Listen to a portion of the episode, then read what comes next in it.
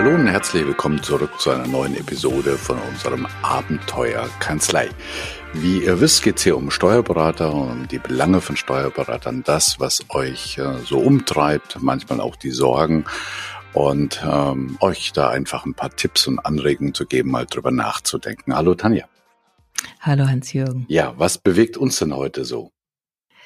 Ja, was, ich will nicht sagen, was mich im Moment bewegt, das hat aber was damit zu tun, dass ich noch, ich sage jetzt mal Mitte 40 bin, sondern was viele meiner Kollegen bewegt, was ich so mitbekomme, ist das Thema Kanzleinachfolge. Was früher vielleicht gar nicht so problematisch war, für eine Einzelkanzlei einen Nachfolger zu finden oder für eine größere Gesellschaft mit mehreren Partnern, da Juniorpartner zu gewinnen, die wirklich auch ähm, ja, beteiligt sein wollten an der Kanzlei. Ich habe so den Eindruck, Druck, das wird zunehmend schwerer. Mhm, was machst du das fest? Ich mache das daran fest, dass ich auf Seminaren, auf Fortbildungsveranstaltungen ältere Steuerberater darüber sprechen höre, dass die jetzt ja schon seit Jahren versuchen, einen Nachfolger zu finden.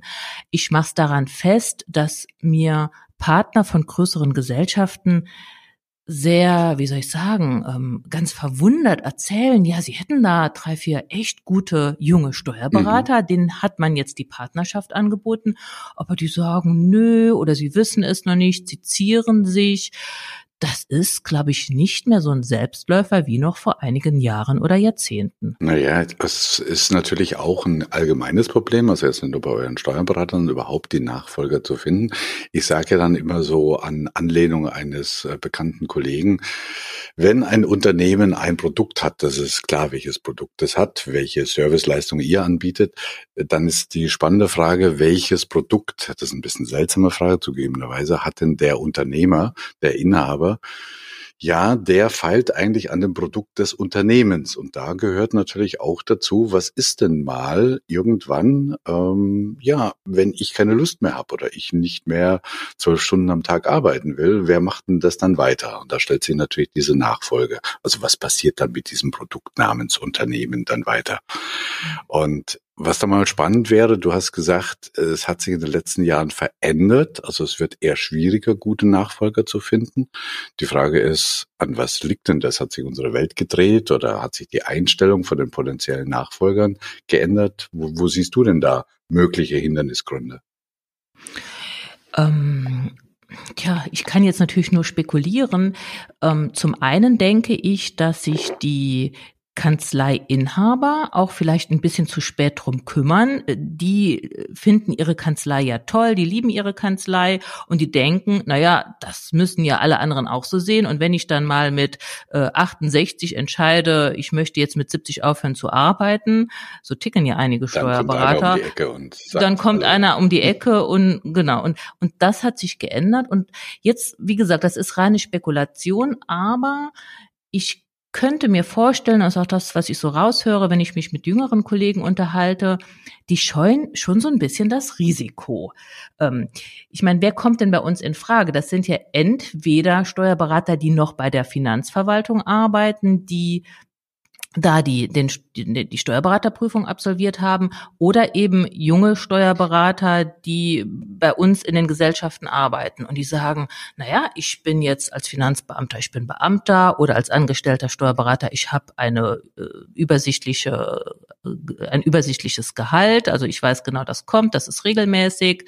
Ähm, wenn ich hier Kanzleiinhaber bin, habe ich eine schwankende Ertragssituation, dann was passiert, wenn ich einen Fehler mache? Dann habe ich einen Haftpflichtfall. Das ist ja sowas ganz Schlimmes mhm. für einen Steuerberater. Ich habe jetzt ähm, die Möglichkeit, wenn ich nicht mehr weiter weiß, jederzeit die Verantwortung abzugeben. Ähm, ja, und ich glaube auch, dass sich so, das ist ja auch unser Thema in vielen Podcasts, so, dass auch ja, dass man sensibel dafür wird, dass sich die Rahmenbedingungen auch gerade massiv ändern da draußen. Also die Anforderungen von Mandanten äh, werden anders, traditionelle Geschäftsfelder brechen weg durch die Automatisierung. Überhaupt dieser ganze Fachkräftemangel, das sind alles Dinge, das ist erstmal ein Risiko, mhm. wenn ich in eine Partnerschaft Jetzt könnte gehe. man natürlich, ähm, ich glaube, Podcasts füllen mit dem Thema, inwieweit äh, Deutschland überhaupt, äh, sagen wir mal, den Weg bereitet, für junge Führungskräfte in, in Unternehmerrollen zu schlüpfen, inwieweit wir überhaupt, besser, wie, wie viel Lust man überhaupt hat, so unternehmerische Verantwortung zu übertragen. Aber ich glaube, das würde ja Eul nach Athen getragen heißen. Ähm, da finden wir sicher auch keine letztendliche Lösung. Aber es ist ja grundsätzlich, lass mich nochmal einen, einen halben Schritt zurückgehen. Ähm, du entscheidest dich für den Steuerberaterberuf und das ist erstmal Facharbeit. Du liebst das. Irgendwie auch das Mandantengespräch, sich mit den ganzen Fachmaterien, mit den schwierigen, komplizierten Fällen auseinanderzusetzen. Und du magst das und du bist ein hervorragender Steuerberater. So. Und Jetzt kommt irgendwann vielleicht das Angebot des Inhabers nach dem Motto, wollen Sie, also wir reden noch gar nicht von, von Nachfolger, sondern wir reden erstmal von der Führungsposition. Hm, kommt das Angebot, Mensch, ich hätte da vielleicht einen Teamleiter oder Büroleiter oder so irgendwas, also die erste Führungsposition. Da könnte ich mir schon vorstellen, dass diese Entscheidung schon sagen wir mal, mit, mit Hindernissen und Stolpersteinen bestückt ist, weil das hieße ja, mehr administrative Arbeit zu machen, weniger in der Facharbeit zu sein. Und das muss man ja auch erstmal wollen und können. Das muss man wollen. Und jetzt greife ich vielleicht ein bisschen vor. Ich beobachte das jetzt tatsächlich, dass dann zunächst mal der Steuerberater diese Teamleiterfunktion gerne annimmt, aber den Haufen seiner Fachaufgaben nicht reduziert. Also diese Teamleiterposition kommt dann noch on top und dann wundert er sich, dass er nicht mehr weiß, wo hinten und vorne ist, mhm. wie er mhm. überhaupt seinen, mhm. seine ganzen Aufgaben bewältigen soll, was wiederum dazu führt, dass er seine Teamleiteraufgaben, seine Führungsaufgaben vernachlässigt, weil die Fachaufgaben einfach wichtiger sind, beziehungsweise fristgebunden bei uns, die müssen erledigt werden. Und ja, dann ist er eine überforderte Fachkraft und eine schlechte Führungskraft.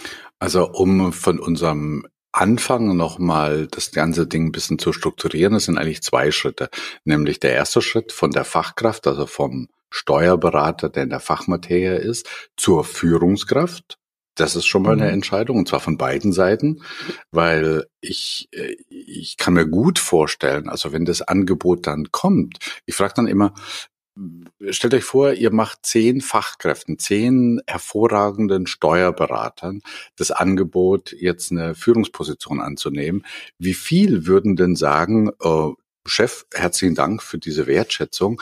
Aber wissen Sie, ich liebe meine Fachmaterie so sehr und ich befürchte, wenn ich jetzt in eine Führungsposition gehe, dass ich so viel in Anführungszeichen unproduktive, administrative Arbeit mache und Sie würden ablehnen. Ich glaube, dass der Sog nach oben, also Karriere heißt ja die Karriereleiter nach oben gehen, so immens ist und dass da auch ein gewisser sozialer ja, ich möchte nicht sagen Druck, sondern ich bleib mal bei dem Begriff Sog ist, auch durch die Familie, da ist ja jeder stolz drauf und sagt, wow, du machst jetzt Führungskarriere, dass die wenigsten ähm, sich wirklich ernsthaft fragen, will ich das und kann ich das?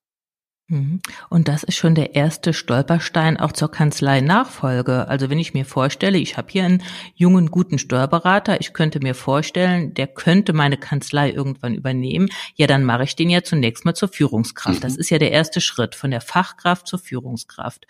Und ich glaube, da gibt schon echt ein paar Fallen, wo man reintappen kann. Und wenn man da reingetappt ist, dann ist die Kanzleinachfolge gescheitert, weil eine Führungskraft, die sich überfordert fühlt, ich glaube nicht, dass die dann später sich zutrauen wird, Eben. die ganze Kanzlei zu übernehmen. Das heißt, das wäre schon fast unser erstes äh, Takeaway. Wenn du das tust, lieber Steuerberater, dann mach dir bitte bewusst, eine Führungskraft braucht Zeit für ihre Führungsaufgaben.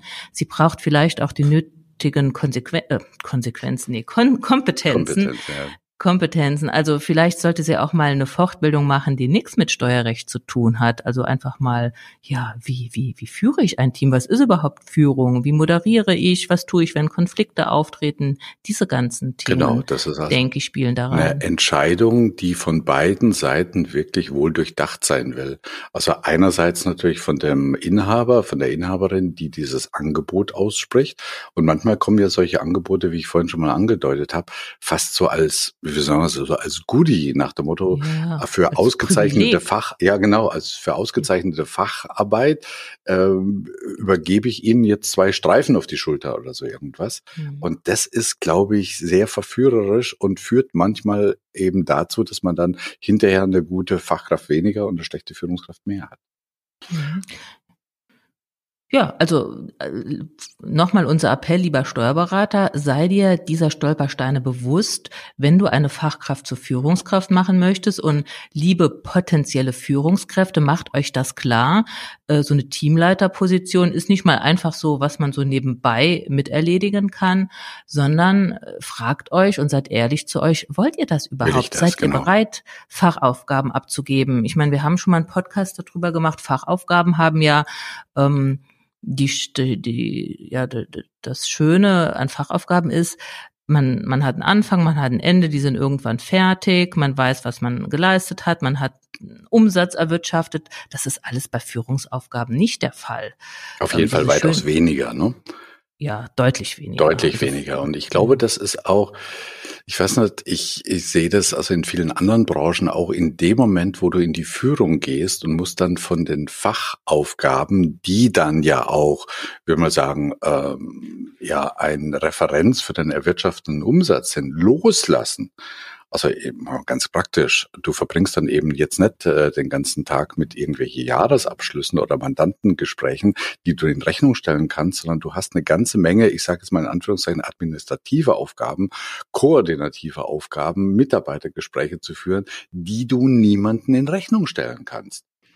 Mhm, die ich niemanden in Rechnung stellen kann. Das macht schon kein gutes Gefühl. Und wo ich auch mir manchmal unsicher bin. Also wie ich einen Jahresabschluss zu machen habe, weiß ich. Wie ich eine Schlussbesprechung in der Betriebsprüfung zu führen habe, weiß ich. Aber wie ich ein Team zu genau. leiten habe, gerade wenn da so zwischenmenschliche Konflikte da noch reinspielen oder irgendwas funktioniert nicht, irgendein Veränderungsprozess, ja, geht ganz zäh das habe ich ja nie gelernt als Steuerberater, was ich dann überhaupt tun soll.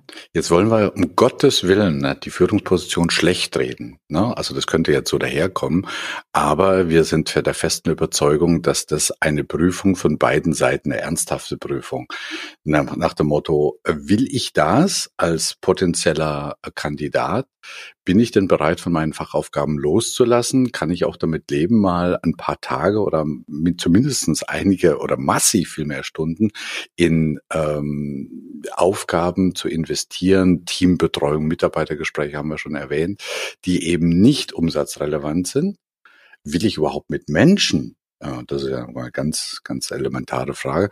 Und eben seitens des äh, Eigentümers auch hm, traue ich es ihm zu. Hat mhm. er das? Weil letztendlich ist ja, sag mal, die Beförderung, ich finde das so ein schöner Ausdruck, äh, man wird befördert, man wurde befördert nach oben. Ähm, letztendlich ist es ja eine Wette auf die Zukunft, weil die Führungsqualitäten sehe ich ja beim angestellten Steuerberater, der in erster Linie Facharbeiten erledigt, jetzt weniger. Das muss ich ja so ein bisschen halluzinieren. Hätte er es, ne? Mhm. Das, das geht mit Ausprobieren und es geht, glaube ich, auch, wenn man sich selbst die Fragen stellt, die wir jetzt alle mal so aufgezählt haben und dann auch ehrlich zu sich ist. Genau. Aber und, gehen wir mal den zweiten Weg, sonst. Genau, also nehmen wir mal an, wir haben jetzt eine Fachkraft, die hat sich erfolgreich zur Führungskraft weiterentwickelt, die hat auch Fachaufgaben abgegeben, die geht auf in ihrer Führungstätigkeit und jetzt steht so, ja, der Weg im Raum, sie könnte sich beteiligen. Manch, oft läuft es ja so, sie, sie beteiligt sich erstmal an der Kanzlei mit einem gewissen Prozentsatz.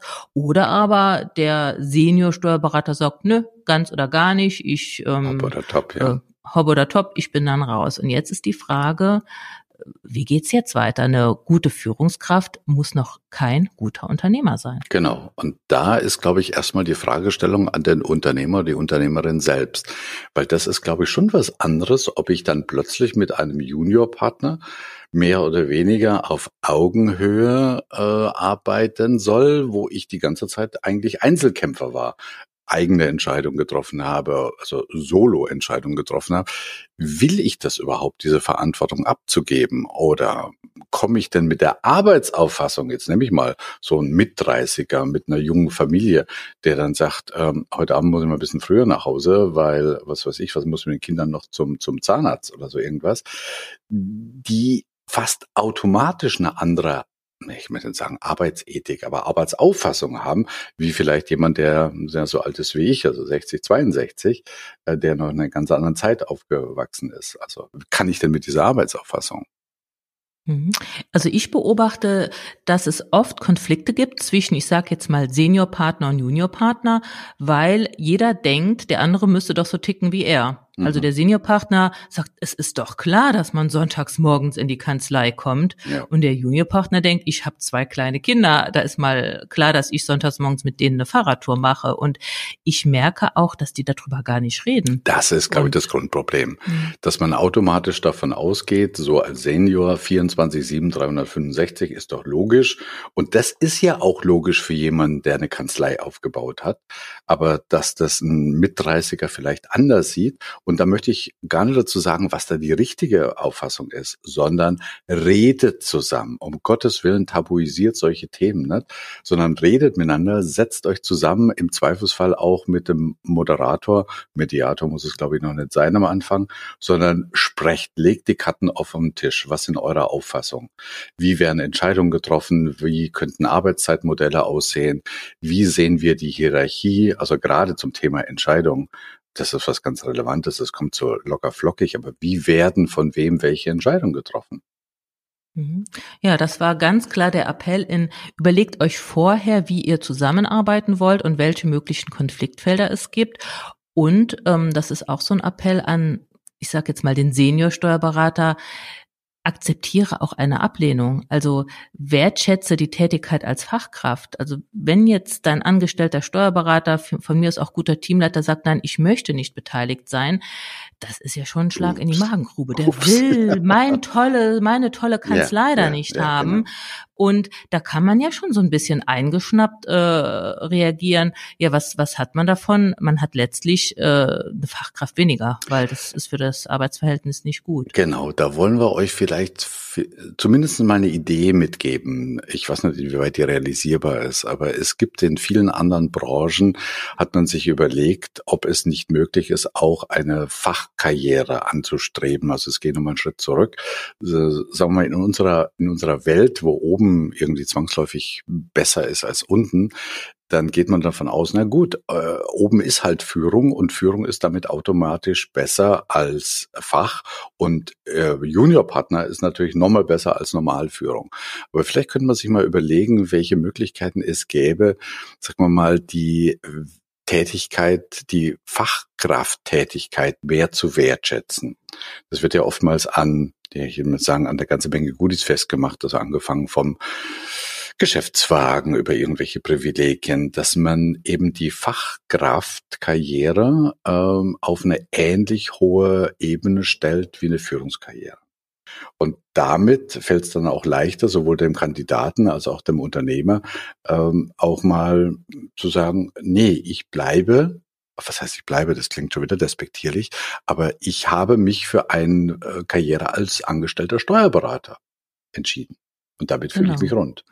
Genau, geh also nicht auf Autopilot, wenn ein derartiges Angebot kommt, sondern äh, frage dich wirklich, äh, will ich das Risiko, will ich ins Risiko gehen? Lässt mich das nachts noch gut schlafen? Kann ich wirklich Entscheidungen treffen, wenn ich nicht weiß, wie die Zukunft aussieht? Und wenn ich zu niemandem gehen kann, zu sagen, ja, du bist Chef, du musst jetzt die Entscheidung treffen. Mhm. Kann ich schwankende Einkünfte akzeptieren und auch noch so ein Ding, das ist mir auch in letzter Zeit bewusst geworden. Wenn ich irgendwo angestellt bin, dann habe ich eine gewisse Arbeitszeit, die ich abzuleisten habe und dafür bekomme ich Geld. Im Prinzip kann ich das runterrechnen. Pro Stunde, die ich arbeite, ja, bekomme ja. ich so viel Geld. Wenn ich Unternehmer bin, dann kriege ich das, was am Ende übrig bleibt. Das kann viel sein, das kann wenig sein, das hat oft gar nichts mit meiner eingesetzten Arbeitszeit zu tun? Kann ich mich von diesem Zusammenhang lösen? Genau, also da kann ich euch nur empfehlen, setzt euch mal mit euren Werten auseinander. Das heißt also, was sind so Kriterien, an denen ihr euren Erfolg und euer Lebensglück festmacht? Und wenn da eben Sicherheit, also zu wissen, ähm, was auf mich zukommt, zu wissen, was ich nächstes Jahr verdiene, wichtiger ist als, sagen wir mal, ein gewisser Unternehmergeist, den ich ein bisschen ähm, so lapidar immer sage, ich wette als Unternehmer auch auf die Zukunft, weil ich muss eben Entscheidungen treffen in Rahmenbedingungen oder unter Rahmenbedingungen hoher Unsicherheit. Das ist eben unternehmerisches Risiko. Dann mag das der eine und der andere, also für den einen ist es eine Belastung, das lässt ihn schlecht schlafen und für den anderen ist es, ja, Unternehmer sein. Eine Herausforderung. Hans-Jürgen, jetzt hast du ein Fass aufgemacht. Ich will gerade zwei Sätze dazu sagen, zu Werten, weil das beobachte ich bei ganz vielen Unternehmensnachfolgen, ganz allgemein, aber auch bei Steuerberatern. Es wird so viel Zeit und Energie in diese ganze juristische Beratung, in dieses ganze Steuer, die steuerrechtliche Optimierung gelegt und am Ende scheitert es doch oft, weil sich die beteiligten Personen sich nicht über ihre Werte unterhalten haben, weil die einfach auseinandergehen. Und mhm. da gibt's auch kein Gut oder Schlecht. Ich habe jetzt eine äh, Ärztegemeinschaft, die sind auseinandergegangen, weil der eine wollte das teure Ultraschallgerät und der andere sagt, da kann ich nachts nicht mehr schlafen. Das war genau ja, dieses ja, Risiko- ja, und Sicherheitsding, was du angesprochen hast. Und ich glaube, das ist auch wichtig, ähm, sich mal über diese Dinge, welche Werte habe ich, was ist mir wichtig, was treibt mich an. Wenn das sehr unterschiedlich ist, muss es noch nicht heißen, dass man nicht zusammenarbeiten kann, aber es sollte wenigstens offengelegt werden. Eben, genau. Und ich glaube, das ist kein, wie du eben sagst, das ist kein K.O.-Kriterium, wenn die Werte unterschiedlich gelagert sind. Nämlich man kann die gleichen Werte auch unterschiedlich erfüllen. Und mhm. vielleicht ist ja auch so eine, wie man sagen, so eine gewisse Diversität, also eine Unterschiedlichkeit eher fruchtbar, als wenn alle gleich ticken und alle die gleichen mhm. Werte haben. Ja, aber jetzt äh, noch einen kleinen Loop, äh, allein der Wert äh, Gerechtigkeit, was ist eine gerechte Verteilung des Gewinns? Jetzt habe ich eine Partnerschaftsgesellschaft okay, mit drei Steuerberatern, dann sagt der eine, naja, also wir arbeiten ja alle gleich viele Stunden, also wird der Gewinn ein Drittel, ein Drittel, ein Drittel verteilt. Da sagt der nächste, Moment mal, ich äh, erwirtschafte aber viel mehr am Gewinn, weil ich einen besseren Deckungsbeitrag habe, ich habe ja lukrativere Mandate, die ich mhm, betreue, mhm ich hätte gern da ein Vorab dafür. Also beides ist irgendwie gerecht. Und ich erlebe oft, dass sich darüber im Vorfeld nicht wirklich unterhalten wird. Ja. Beziehungsweise es gibt eine Regel, die gibt's einfach und die wird aber von manchen Beteiligten als extrem ungerecht empfunden, aber die sagen es nicht. Mhm. Und das war so ein bisschen ja, äh, ja, genau. ja so mein Loop zum Thema Werte. Man kann allein den Wert Gerechtigkeit auf unterschiedliche Art und Weise auslegen und genau. interpretieren. Und es ist einfach gut, sich darüber zu unterhalten. Genau, was vorher. sind die Kriterien? Das ist, glaube ich, auch, um ein bisschen zum, in Richtung Fazit zu gucken, äh, das, wie wir sagen, der Main Topic bei der ganzen Geschichte. Äh, das ist ein Prozess. Er sollte nicht auf Autopilot laufen. Er sollte nicht als Privileg gesehen werden von dem Kandidaten, sondern erstmal, ähm, ja, gehörig viel Verantwortung und auch Arbeit mehr. Und es bedarf einer ich glaube ich schon äh, Tage, Wochen, vielleicht sogar Monate lang äh, Diskussion darüber, wo die Dinge mhm. auf den Tisch müssen. Ja, und wenn ich sehe, was eine Entscheidung über eine Nachfolge, was das für eine Tragweite entscheidet und wenn das dann scheitert, also das ist ja nicht selten, das können mir meine Steuerberaterkollegen bestätigen, dass man irgendwie zusammengeht und nach zwei, drei Jahren liest man dann, die haben sich doch wieder getrennt und das kostet Energie, Zeit, Geld, vom Image ganz zu schweigen und es ist, glaube ich, auch emotional sehr belastend. Absolut. Und ähm, ich denke, dieses Scheitern, ich will nicht behaupten, das könnte man immer vermeiden, aber wenn man ja sich ein bisschen das zu Herz nimmt, was wir jetzt so thematisiert haben, nimm dir die Zeit, äh, sprech vorher über die Dinge, die zu Konflikten führen könnten, frage dich, willst du auch wirklich Führungskraft sein? Bist du bereit, ins Risiko eines Unternehmers zu gehen? Ähm, beachte, dass das Ganze Zeit braucht, dass du Fachaufgaben abgeben musst. Dann könnte ich mir vorstellen, das ein oder andere Scheitern wäre zu verhindern gewesen. Es wäre natürlich anmaßend zu behaupten, wir könnten jetzt in einem 30-minütigen Podcast das ganze Thema abhandeln, aber einfach nochmal einen Loop aufmachen, um euch die, die Vari das Variantenreichtum dieser, dieser Fragestellung klar zu machen. Ist mir gerade noch eingefallen, äh, es kommt, glaube ich, auch nicht selten vor, also unmöglich auf jeden Fall nicht, aber nicht selten vor, dass zum Beispiel der Nachfolger äh, aus dem Familienkreis kommt. Also der Tochter oder Sohn ist ins Unternehmen eingestiegen, hat vielleicht mittlerweile auch eine Führungsposition und es wird manchmal überhaupt nicht in Frage gestellt, dass das quasi der zukünftige Nachfolger ist. Aber macht euch mal klar, welche Rollenkonflikte das auch manchmal im Alltag mit sich bringt. Also zum Thema Entscheidung oder Mittagsgespräche am Mittagstisch oder so irgendetwas. Dann hast du nämlich eine Doppelrolle. Einerseits bist du Vater, auf der anderen Seite bist du auch äh, Seniorpartner. Also ich glaube, das kennst du auch. Ja, ja, und dann auch noch das im Team. Also ich bin ja dann als, äh, teilweise kennen mich vielleicht die Mitarbeiter noch als kleines Kind und mhm. jetzt soll ich der Chef sein. Ähm, mein Vater ist aber auch noch hier und jetzt geht's hart auf Haft. Wer hat denn jetzt das Sagen? Ja, das ja. ist, also macht euch dieser Rollenkonflikte bewusst. Und also ich habe ja auch diese Situation, wir haben so ein bisschen es für uns gelöst. Ähm, ich bin ja der Chef meines Vaters Ach, ja. in der Kanzlei und ja, zu Hause ist er halt mein Vater. Und wir trennen das extremst auch von den Inhalten. Also wir reden in der Kanzlei fast nichts Privates. Mhm. Ist sowieso auch mhm. keine Zeit. Aber auch zu Hause. Heute wird übrigens meine älteste Tochter 21 ja, und wir werden heute Nachmittag noch ähm, ja ein bisschen feiern. Und wenn jetzt mein Vater, der verlässt um 12 Uhr äh, die Kanzlei, er meint mit was ist er jetzt 68, hat er genug gearbeitet, fährt äh, Essen zu meiner Mama. Und wenn jetzt noch was passieren würde, was wirklich dramatisch ist, ich würde ihm das heute Nachmittag nicht erzählen. Mhm. Das da ist ein Tabu ich, bei mhm. uns. Ja. Das mhm. erzähle ich dem morgen früh. Das hast du mir zu Hause ist zu Hause. Vor Monaten mal gesagt, als ich äh, mit dem Coachier ein ähnliches Problem hatte und dann hast du es einfach so rausgehauen und zu sagen, bei uns wird zu Hause äh, wenig über, also bis gar nicht über die Kanzlei gesprochen und in der Kanzlei wenig bis gar nicht privat. Und da habe ich gesagt, whoops, das ist aber sehr absolut und habe das mal durchgedacht, habe das auch meinem Coachie, der jetzt kein Steuerberater war, sondern war ein Ingenieurbüro, weitergegeben und der hat es ausprobiert und nach keine Ahnung, sechs oder acht Wochen, hat er mir mal Feedback gegeben und hat gesagt, das hat bei uns die ganze, sondern die ganze, das ganze Zusammenarbeiten elementar positiv verändert. Ja. Also so als kleiner Takeaway. Gut, wenn wir dieses Thema äh, von der Fachkraft zur Führungskraft, von der Führungskraft zum Partner mal zusammenfassen müsstest, was wäre so dein Fazit? Was würdest du unseren Hörern und Hörerinnen mitgeben wollen? Hm. Also ich rede jetzt mal so ein bisschen an meine Steuerberaterkollegen, die vielleicht drei, vier Jahre älter sind als ich.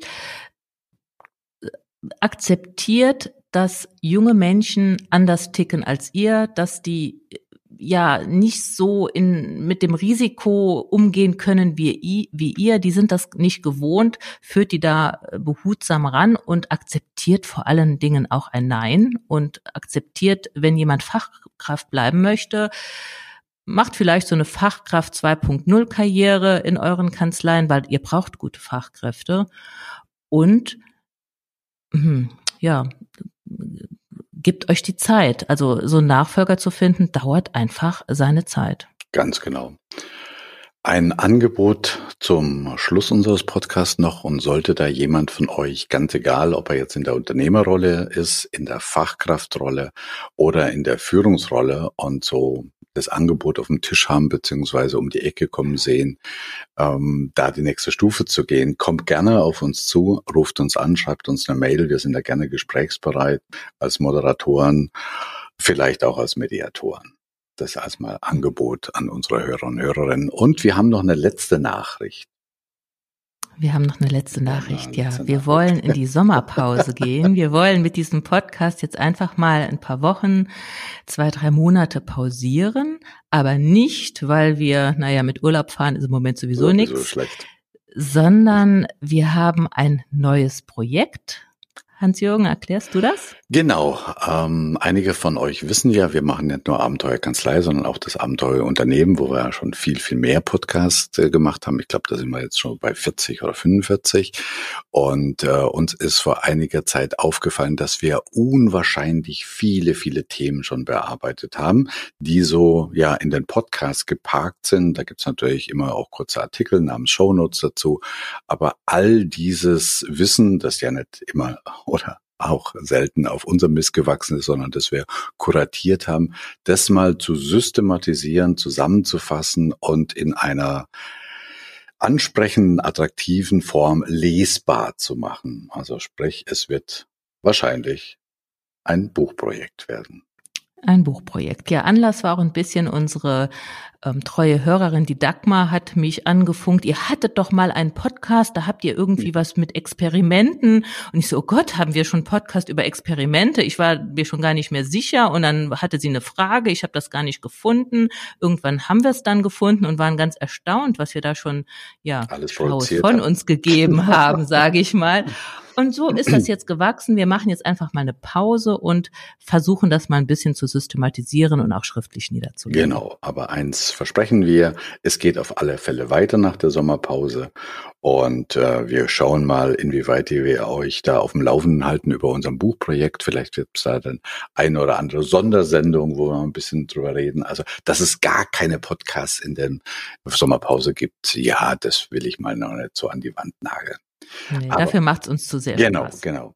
Also, in diesem Sinne freuen wir uns auf jeden Fall über Feedback, entweder per Mail oder ähm, auch über die einschlägigen Portale.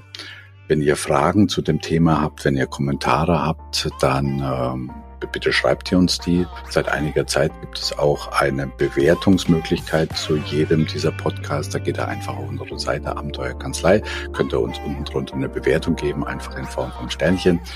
Und ja, ich wünsche euch von meiner Seite aus alles Gute, bleibt gesund und bis nach der Sommerpause. Bis nach der Sommerpause. Ja, dem schließe ich mich an und wir würden uns sehr freuen, irgendein Feedback von euch zu bekommen. Macht's gut, genießt den Sommer. Bis dahin.